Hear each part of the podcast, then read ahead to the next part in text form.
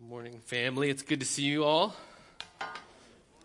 My name is Eddie. I'm the lead pastor here. It's a pleasure to be with you. If you're online, thank you for joining us online. I hope that you've been welcomed and been made to feel encouraged and, and hopefully connected. Well, before we get into the word, uh, I just have a couple things. First of all, thank you to everyone who's taken part in our Thanksgiving uh, food drive. If you don't know, we are participating in a, a Thanksgiving food drive where we are collecting food for a Thanksgiving meal for, for people in need in our uh, Sterling area, specifically for DHS, Dominion High School, where we are sitting and meeting now. If you're online, where you are watching us meet here now. And so we've asked you to pledge to sponsor a family or uh, several dinners, one dinner. Uh, we know of one small group, they, they just brought together their, their money and and they're going to be able to support several different meals. And, and we've had some people deliver food. There's, there's still time for you to do so. You can drop off at our uh, Ridgetop location, if I'm not mistaken. If I am mistaken, then it'll be corrected at the end. But uh, on Friday, um, and, and I would just encourage you to take part in this. It's going to be a great moment for us to love on our, our community well. Uh, well, last week we began this series where I really wanted in light of, of the election and, and the, the turmoil in our country, I wanted to just take a moment to think about who we are, not as red or blue um, or green or orange or whatever your, your political persuasion might, might be, but, but what we are as Christians and what it looks like to live in God's kingdom. Because Republican, Democrat, really American citizen, uh, Korean citizen, member of the UK, wherever you're from, there's, a, there's an underlying, unifying allegiance that we have as Christians. That not only is it underlying, it supersedes other allegiances. I mean, we sang about it, you know, I just want you. And sometimes we think about these things in, in really personal, relational contexts, but, but when we think about our, our, our culture and our world, do we really just want Jesus? Where are we willing to, to forego the, the benefits of our, our particular civil duties, or, or, or are we holding on to those things and Jesus? And so we, we started last week to talk about the kingdom of God, and we talked about the kingdom's king, Jesus. How he's the, the King of kings, the Lord of lords, the sovereign king. And today we're going to talk a little bit about his kingdom and really the only other kingdom uh, that the Bible talks about. I mean, the Bible talks about nations in, in great detail, but, but really those nations exist um, under the, the authority and the rulership of another kingdom. And so we're going to talk about that in just a moment. We're going to be reading out of Colossians chapter 1. Colossians chapter 1, verses 13 and 14. Now, if you're new, what we do as a church, you may or may not have a background like this. We stand as we read the Word of God. Uh, it's a bit of a responsive reading. Well, it's not responsive. We're going to all read together. Uh, the, the purpose for this is to encourage one another by hearing the word of God on our own lips and the lips of our neighbors. And we stand by way of, of reverencing God and his word. So if you would stand with me, we're going to read Colossians chapter 1, verses 13 and 14. He has delivered us from the domain of darkness and transferred us to the kingdom of his beloved Son in whom we have redemption, the forgiveness of sins. Let's pray. Father God, we come to you and we thank you for your goodness to us. That though we exist apart from you in, in rebellion, uh, as your word says, under the power of the prince of the air, under the domain of darkness, in, in, a, in a foreign kingdom, Lord, that you by your Son through his life, death, and resurrection, and, and through faith, you transfer us into the kingdom of light. You transfer us into the kingdom, as your word says, of your beloved Son, who is the King. And then you make us subjects, willing, obedient subjects by your Spirit. God, I pray that we would be quickened by your word to live as subjects of your kingdom to embrace your reign, to embrace your rule in our life, to embrace your lordship, not just your sacrifice and your salvation, but your lordship, which calls us to live a particular kingdom lifestyle. Pray these things in Jesus' name. Amen. You guys can be seated. So now, I don't know if you've been listening, but on Wednesday nights, we have, at Grace Covenant Church, our larger church body, uh, we have what's called 715. It's a, it's a service. It, it, began as a prayer service, but it really has become a moment for us to pray and, and to hear from various pastors within our church congregation and, and be encouraged and edified and, and equipped. And so we've been going through the book of Colossians. And in fact, last Wednesday, I believe, Pastor Jermaine spoke, and it was, it was a great message. Uh, I encourage you to go back and listen to his and others. But we've been looking at the book of Colossians because it, it pre- presents this pretty amazing picture of, of God and of Jesus specifically. The Colossians were struggling with the idea of the supremacy of Jesus. They had had some people who were coming in and were challenging some of the, the, the beliefs of the gospel that Paul had, had given them. You know, Paul had basically said, Jesus is your Savior. He is your Lord, and, and you are saved by faith. That was his gospel message. Saved by grace through faith. He mentions it in, in Ephesians. But they were beginning to allow some other things to be added to this gospel. Well, sure, yes, Jesus saves us by faith, but also, you know, there's this thing called asceticism where, where if you abstain from certain things, maybe if you, if you allow self-harm to happen, if you do certain things, then it'll make you more holy. It'll make you better. It'll add to what Christ has already accomplished. Or, or maybe, you know, Jesus is, he's a pretty impressive guy, but, but what about these other uh, supernatural beings, these angelic beings? Maybe if we worship them with Jesus, maybe if we have a, a bit of a pantheon, then the more the merrier, the holier, the better experience we have. And so we see, if you were to read through Colossians, you see hints of, of some of these her, uh, heresies, really. And by heresy, I mean things that really come against the gospel itself teachings that come against and are against the gospel message itself. And so Paul is coming and he's correcting their view really with a, a, a cosmic view of who Jesus is.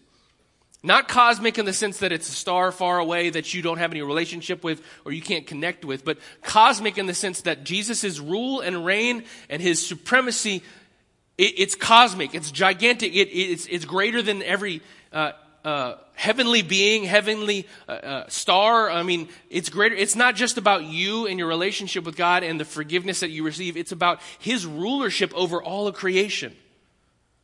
You know, it, it says in, in Genesis 1 when in the beginning God, and we, we are immediately introduced to the fact that God was in the beginning and He created. And then in the, in the Gospel of John, we hear John say, in the beginning, the Word was with God. The Word was God. He was with God in the beginning. And he goes on to say that nothing was made that has been made apart from the Word. In other words, not to be punny, but in other words, uh, Jesus was present with the Father in the beginning, and his therefore his reign and rulership is over everything that they made.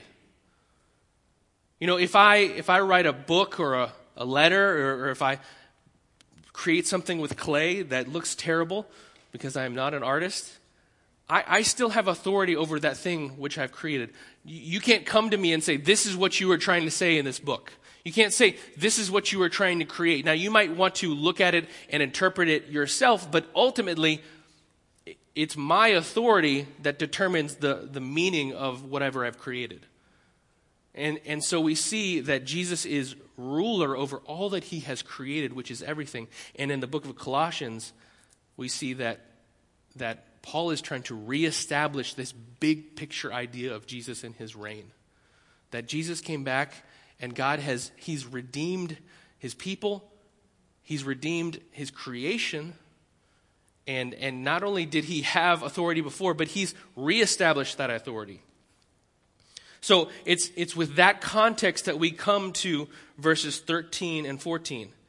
Um, Paul is actually, if we were to go so far as to verse 9, he's, he's praying to the, about the Colossians, and he says, he says that he prays for them, and he says, And so from the day we heard, that we heard about you guys, about your faith, your hope, your love, we have not ceased to pray for you, asking that you may be filled with the knowledge of God's will in all spiritual wisdom and understanding, in order that, or so that, so as to walk in a manner worthy of the Lord. He's saying, I hope that you would be encouraged, that you would be filled with the wisdom of God, that you know more about Him, about His gospel. Why? So that you can walk in a manner that is worthy of the Lord. In other words, so that you can live a lifestyle that is worthy of being called a son or a daughter of Jesus, or son or daughter of God the Father a brother or a sister of Jesus Christ, fully pleasing to Him, bearing fruit in every good work, and increasing in the knowledge of God. So there's this you bear fruit, and as you obey, you bear fruit, and as you obey, you, you come to know Him more. And then as you come to know Him more, you obey and you bear fruit, and, and it's this circular process that He's praying for. May you be strengthened, He goes on to say, with all power, according to His glorious might, for all endurance, right? Be strengthened with power so that you can endure with patience and joy, giving thanks to the Father who has qualified you to share in the inheritance of the saints in light.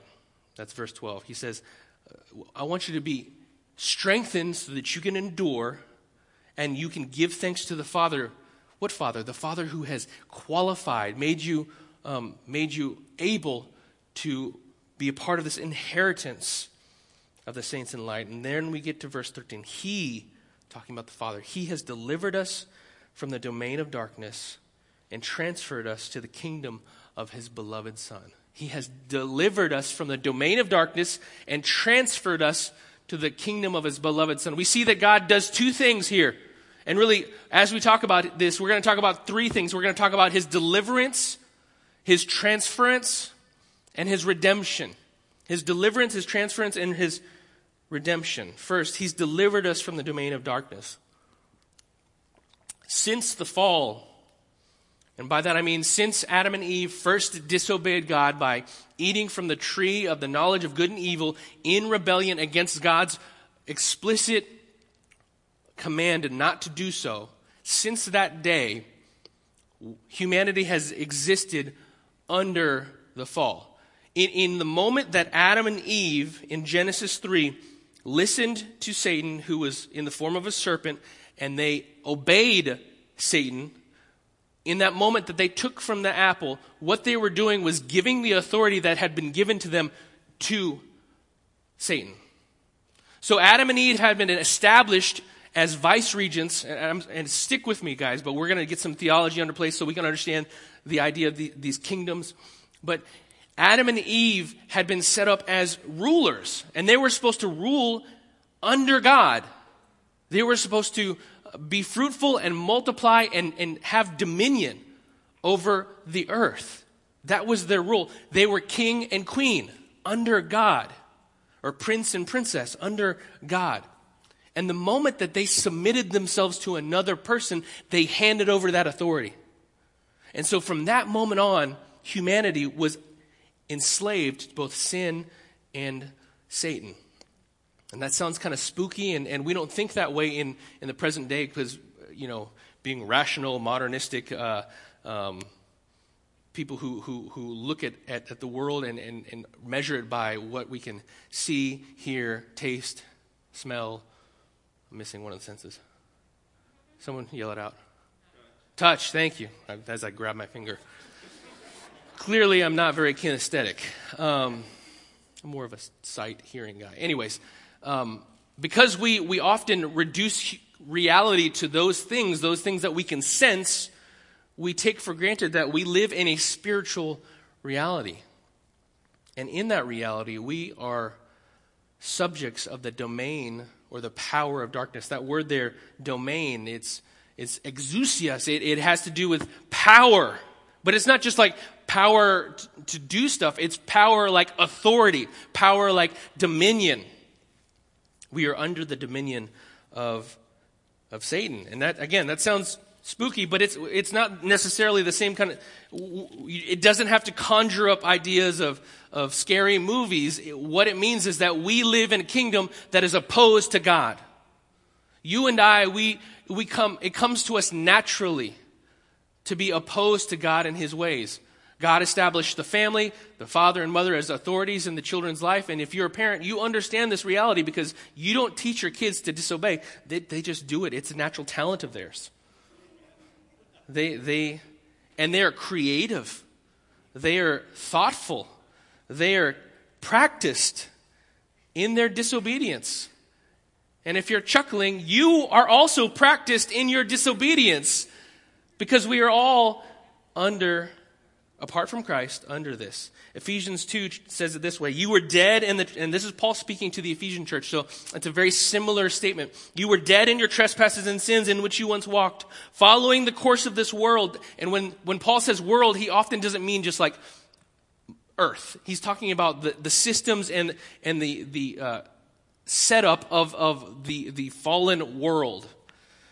You were dead in your trespasses and sins in which you once walked or lived, following the, the course of this world, following the, what, the prince of the power of the air, the spirit that is now at work in whom? In the sons of disobedience. Among whom we all once lived in the passions of our flesh, carrying out the desires of the body and the mind, and were by nature what? Children of wrath in other words, we were born into the wrath of God because we were born into sin. We were born into rebellion. And because of that, there was a wrath hanging over us because of our disobedience. God's righteous and right anger over injustice and sin was on us. We were children of wrath. And I don't mean to be mean or, hurtful. But when we think of other people, we recognize that. You know what? Those people, they, yes, they, they're evil, they're wicked, they're under. But where do we draw the line, family?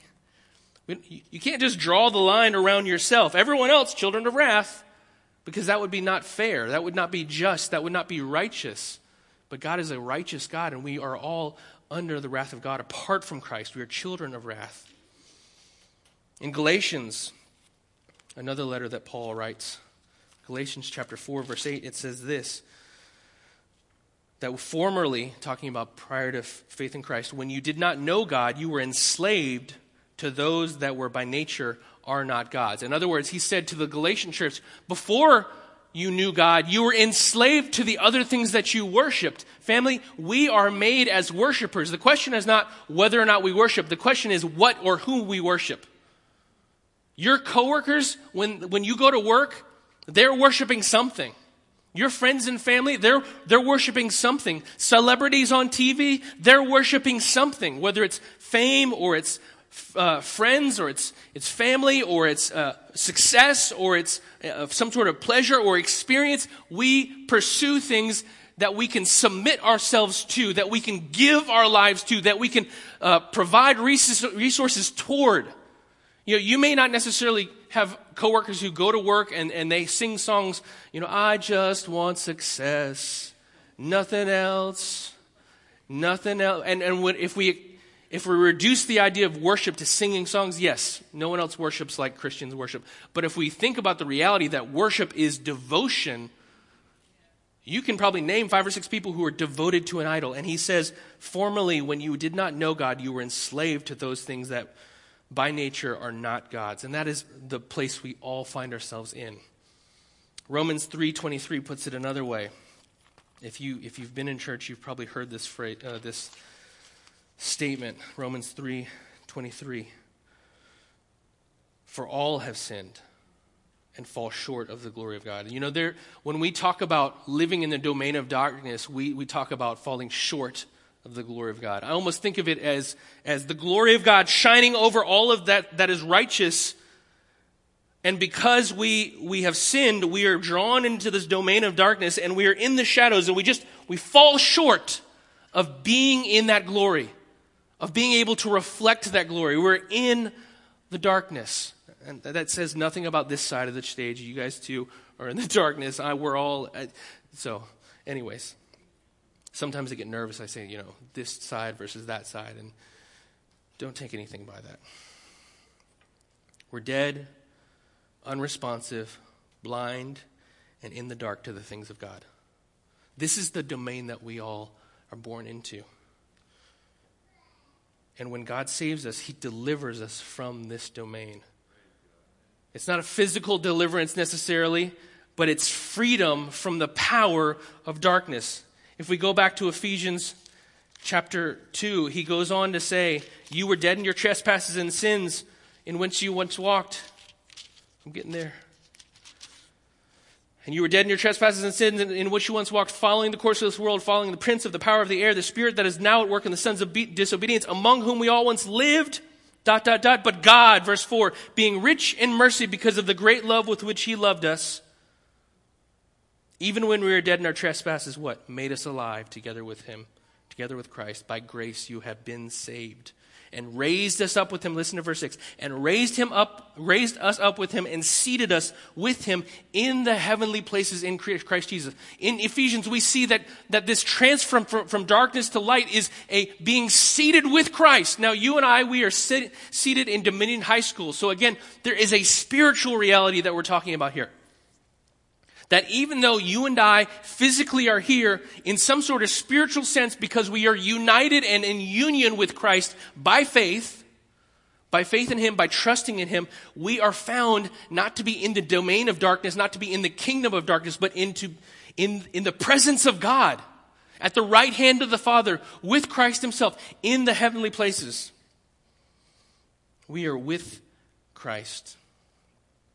Romans 6 6 says that Jesus was crucified in order that we might be freed from slavery to sin. God transfers us from the domain of darkness. He delivers us from the domain of darkness. How does God deliver us from the domain of darkness? Let's look at verse, uh, verse 13, the second part. He has delivered us from the domain of darkness and transferred us to the kingdom of his beloved Son.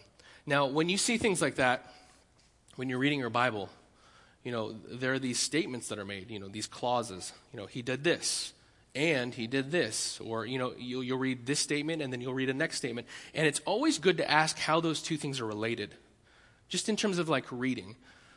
How, how is his deliverance from the domain of darkness related to the fact that he transferred us to the kingdom of his beloved Son? Are they, is it two just statements? Like he did this and he did this, you know? I like, uh, I like candy and popcorn. Or, or is there some kind of connection between these two? And I think that there's a connection here. I think that he delivers us from the domain of darkness by transferring us into the kingdom of his beloved son. Because when Paul talks about kingdoms, he talks about two kingdoms. Now, he'll talk about earthly kingdoms, he'll talk about nations, but by and large, when he talks about spiritual realities, he talks about the domain of darkness and the domain of God the, the kingdom of darkness and the kingdom of Christ or, or God the Father. And, and, so we see that the, the way that God takes us out of this domain of darkness, it's not just that he, he frees us and kind of says, Good luck, here you go. It's not just that He says, Okay, I'm going to pull you out of the shadow, but don't fall back in. No, He brings us in, He naturalizes us as citizens. And if you've ever been through that process, it's an arduous process to become an American citizen. You know, I think you have to live here for five years. You have to take a test that I don't think most Americans could pass. Um, I don't know if that's speaking to the difficulty of the test or. Yeah, I didn't say it. Elder JC said it. If you heard it, if you didn't, don't worry about it. I'll call him out. Um, but in terms of human effort, it's very difficult to be naturalized. But you know what? God delivers us and God transfers us. And so we see that we've been transferred into the kingdom of his beloved son. There's really two kingdoms. And if you were to back up just a little bit, he talked about this inheritance. Uh, he said, may be strengthened, dot, dot, dot, giving thanks to the Father who has qualified you to share in the inheritance, in the inheritance of what? The saints in light. And then he goes on and says, He's delivered us from the domain of darkness. Paul is not he's not a foolish writer. I mean, he's making a point here that, that you've been given this inheritance of light, that you've been taken from the kingdom of darkness in order to receive this inheritance in light of the saints in light. We've been transferred into this kingdom of his beloved son that is a kingdom of light. You know, and in, in Revelation, just as I'm, I'm thinking, you know, I was, I was listening to us worship the song, or not worship in the song, worship in the song, not, not worship the song. Um, see if I can find it. And, and I, somehow I landed in, in Revelation as I was thinking, and, and it says in Revelation 22, verse 4, they will see his face, talking about Jesus. We will see his face, and his name will be on their foreheads, which is kind of weird, but it's symbolic language. and night will be no more. They will need no light or lamp, or uh, light of lamp or sun, for the Lord God will be their light, and they will reign forever and ever. There's a kingdom that God is establishing that is a kingdom of light, but it's not a kingdom of like GE light bulbs. It's not a kingdom of Philips Hue. It's a kingdom where God and His radiance and His glory just enlightens everything. And we have no need for lamp or the sun. I mean, this is, this is serious light. This is the kingdom that he's transferred us into. It's the, it's the light that's established and, and expressed through the gospel itself. In 2 Corinthians chapter 4, um, Paul is talking about the gospel and, and how unbelievers don't see and understand and appreciate the gospel for what it is.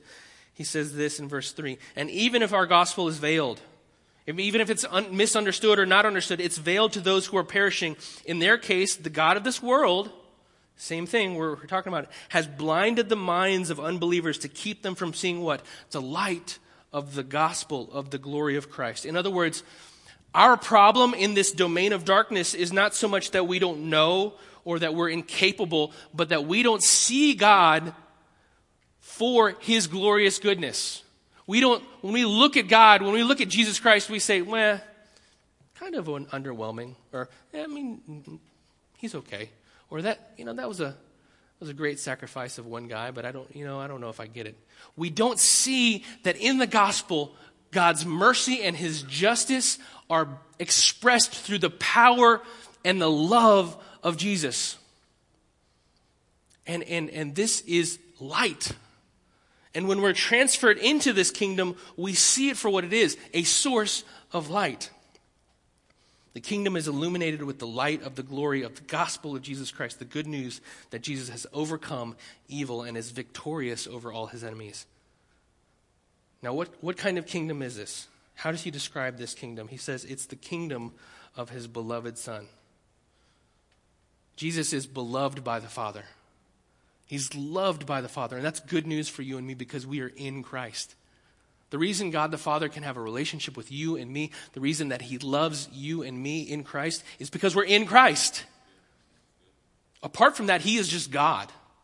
And that is a scary reality because we are what again? Children of wrath. But when we put our faith in Jesus Christ, when we trust Jesus to be our Savior, to take away our sins, to, to have borne the punishment for our sins, and when we submit ourselves to Him as Lord, then we find ourselves to be united with Christ in such a way that when God looks at me, he sees Christ. And he loves me. We're in the kingdom of his beloved Son. If it's Jesus' kingdom, then who's king? You know, it, I, I, uh, I remember getting my first car. It, it was a Nissan Sentra. It was red and it was old, but it was my car. My parents gave it to me, and I'm thankful for that. And it was my car, so who was driving that car? I tell you what, my sister wasn't. my friends weren't. My parents, well, their grandfather didn't, so if they needed to, they could. But I was driving the car because it was my car. Right? If this is Jesus' kingdom, then Jesus is king. There's no, there's no other kings, right? This is not just, oh, this is the kingdom of my beloved son. You know, Jesus' is kingdom. This is not Disneyland where Disney is dead and, and it's not really him running the show. No, Jesus is seated at the right hand of the Father as it says in Ephesians chapter 1 verse 21, far above all rule and authority and power and dominion and above every name that is named, not only in this age but the age to come. I, I quote that often because it's some, it reminds me of the fact that Jesus reigns over all. He's not a president. He's not elected into, into his position. He's not a board member, of whom I am also a board member. Right? There's no board in your life of whom you are a member. You're not, you're not, dis- you know, let's come to a consensus. What should we do about this relationship? Should we fornicate or no?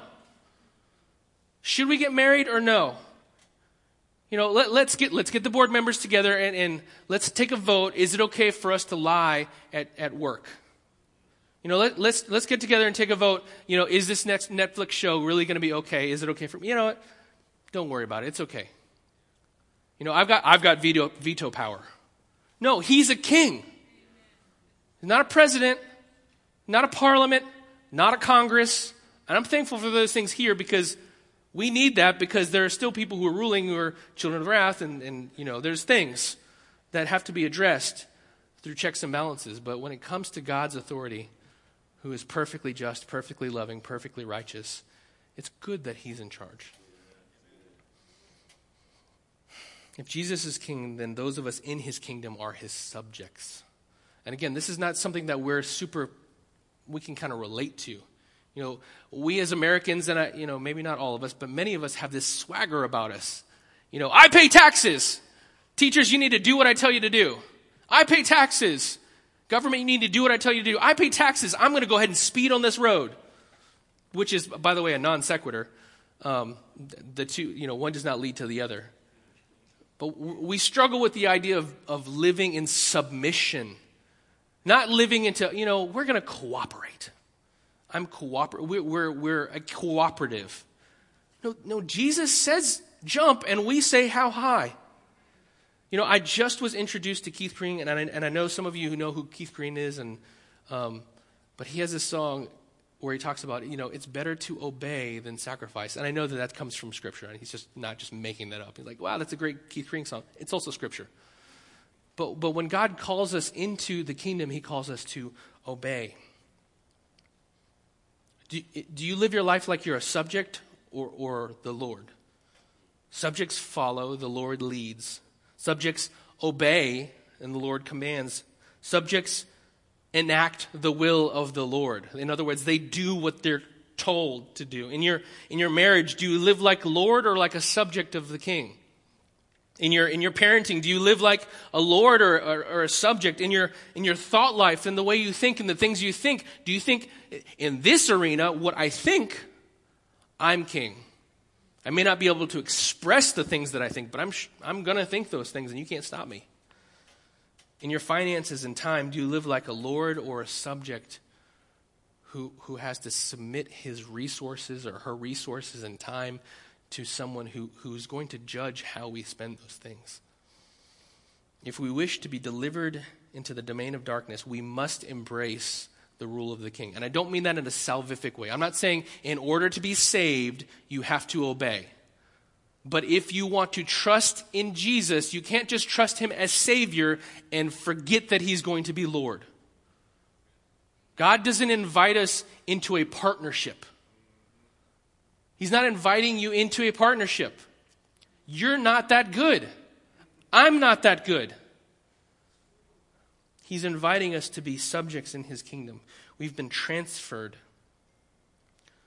God saves, God transfers, God delivers. Um, he, he does the work. He's transferred us into the kingdom of his beloved Son. You know, it's, it's neat that uh, if you're just, as, again, as a, read your Bible every day.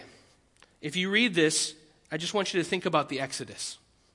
If you don't know what the Exodus is, the Exodus is the, the story of God saving the people of Israel from slavery to Egypt. And listen, think about that story as I read this. He delivered us from the domain of darkness and transferred us to the kingdom of his beloved Son, in whom we have redemption, the forgiveness of sins. And instead of forgiveness of things, sins, think of freedom from slavery. Right? Paul, there, there are a couple motifs that he's working here, and I just want to take a moment, a quick moment to say that when you read your Bible, it informs your understanding because Paul probably was thinking about the Exodus. Or maybe if you think about the exile, the, the Israelites, because they disobeyed God, exiled them into slavery, and, and, we can still hear some of the same language. And if you were to go back and read, I believe it's in, in Isaiah, you hear some similar language of redemption from sins, right? Being uh, having something, someone pay something in order that you might be freed. Or we could go on and we, we could talk about Paul's own conversion in Acts. We, we hear the story of Paul being converted and, and we hear him being uh, saved in order to bring redemption to the, to the Gentiles. Anyways, that's a side note. Um, but read your Bibles every day because it, it helps you to, to begin to flesh out what Paul's saying, and it doesn't seem so vacuous so, like, I don't, there, there's context that he's bringing. But we, we, we need to go on. Okay, we're almost done here. He says, He's transferred us into the kingdom of His beloved Son, in whom we have redemption, the forgiveness of sins. Kingdom life is life where we are forgiven of sins. And I'm so thankful for that. When, when we trust in Jesus, one of, the, one of the best things that we experience, one of the benefits of salvation is that we are forgiven of our sins. In other words, we, we were children of wrath, children deserving wrath, but who gets the wrath? If we put our trust in God, Jesus gets the wrath. He on the cross swallowed up the wrath of God. And there's this great exchange that, that theologians talk about where he takes my wrath, or the wrath of God, on my behalf, and I get his righteousness. I get his forgiveness. I get his right record. You know, it's, it's, it's like owing billions and billions of dollars and not just having it forgiven, but then receiving billions and billions of dollars. That's, that's what happens. That's his forgiveness of sins. But the problem is, in, not to pontificate on, on the American church, but I think that we have, in many ways, because we are so focused on individual rights and individual personality and individuality, we have reduced Christianity to this idea of getting saved and forgiven of our sins so we can live whatever life we want to live. And, and we are never saved to a kind of freedom that says we can do whatever we want. The Bible talks about how we go from being slaves to sin to slaves to righteousness. And we are saved into a kingdom, a kingdom of which we are not kings or queens. And so we are redeemed by the forgiveness of our sin in Christ. And that in Christ is so important because in Christ, who Paul has already established to be what? The King. And you can't be in Christ if you reject Christ the King. Family, we live in a kingdom. And now we live in a nation, and, and there's a lot of things to capture our attention.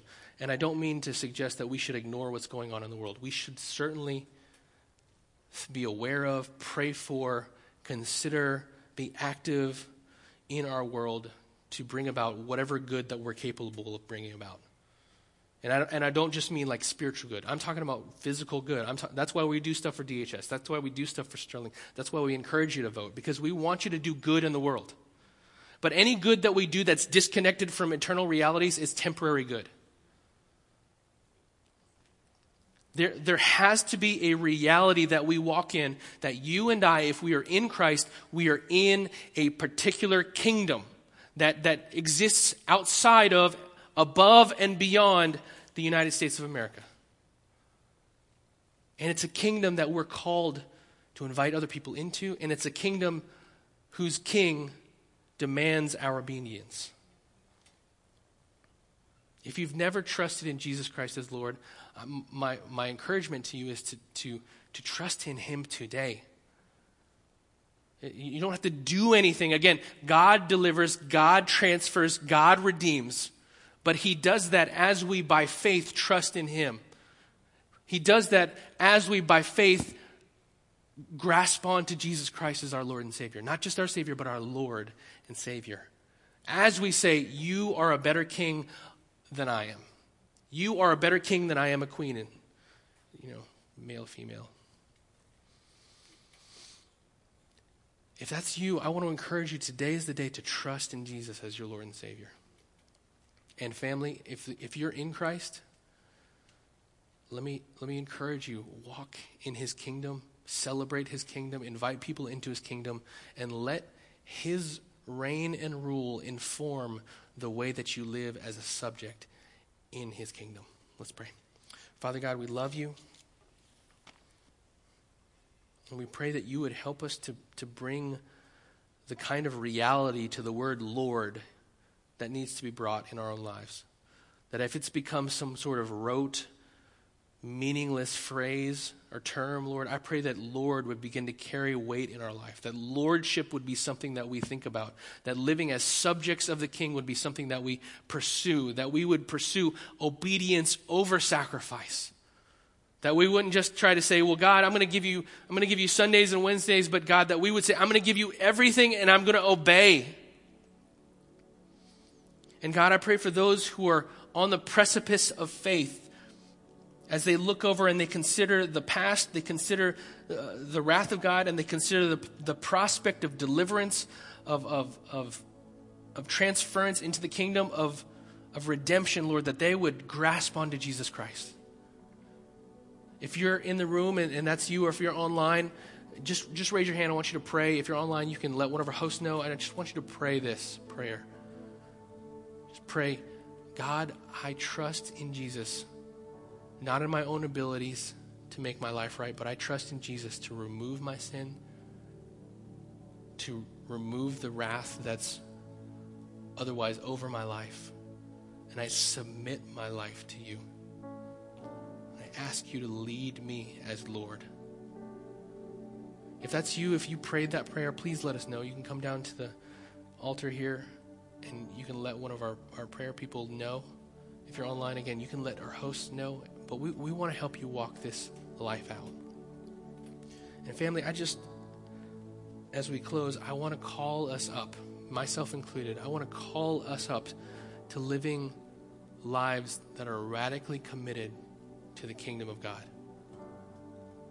Not that we, we run away to a, a monastery or a, isolate ourselves, but that as we live in this culture, as we live in this nation, nation, as we live in this town, that people would see that they have an allegiance to a king and a kingdom that, that changes the way they see the world. And they live radically different in a way that, that is loving and right and righteous. Let that be, let that be our testimony. I pray this all in Jesus' name. Amen.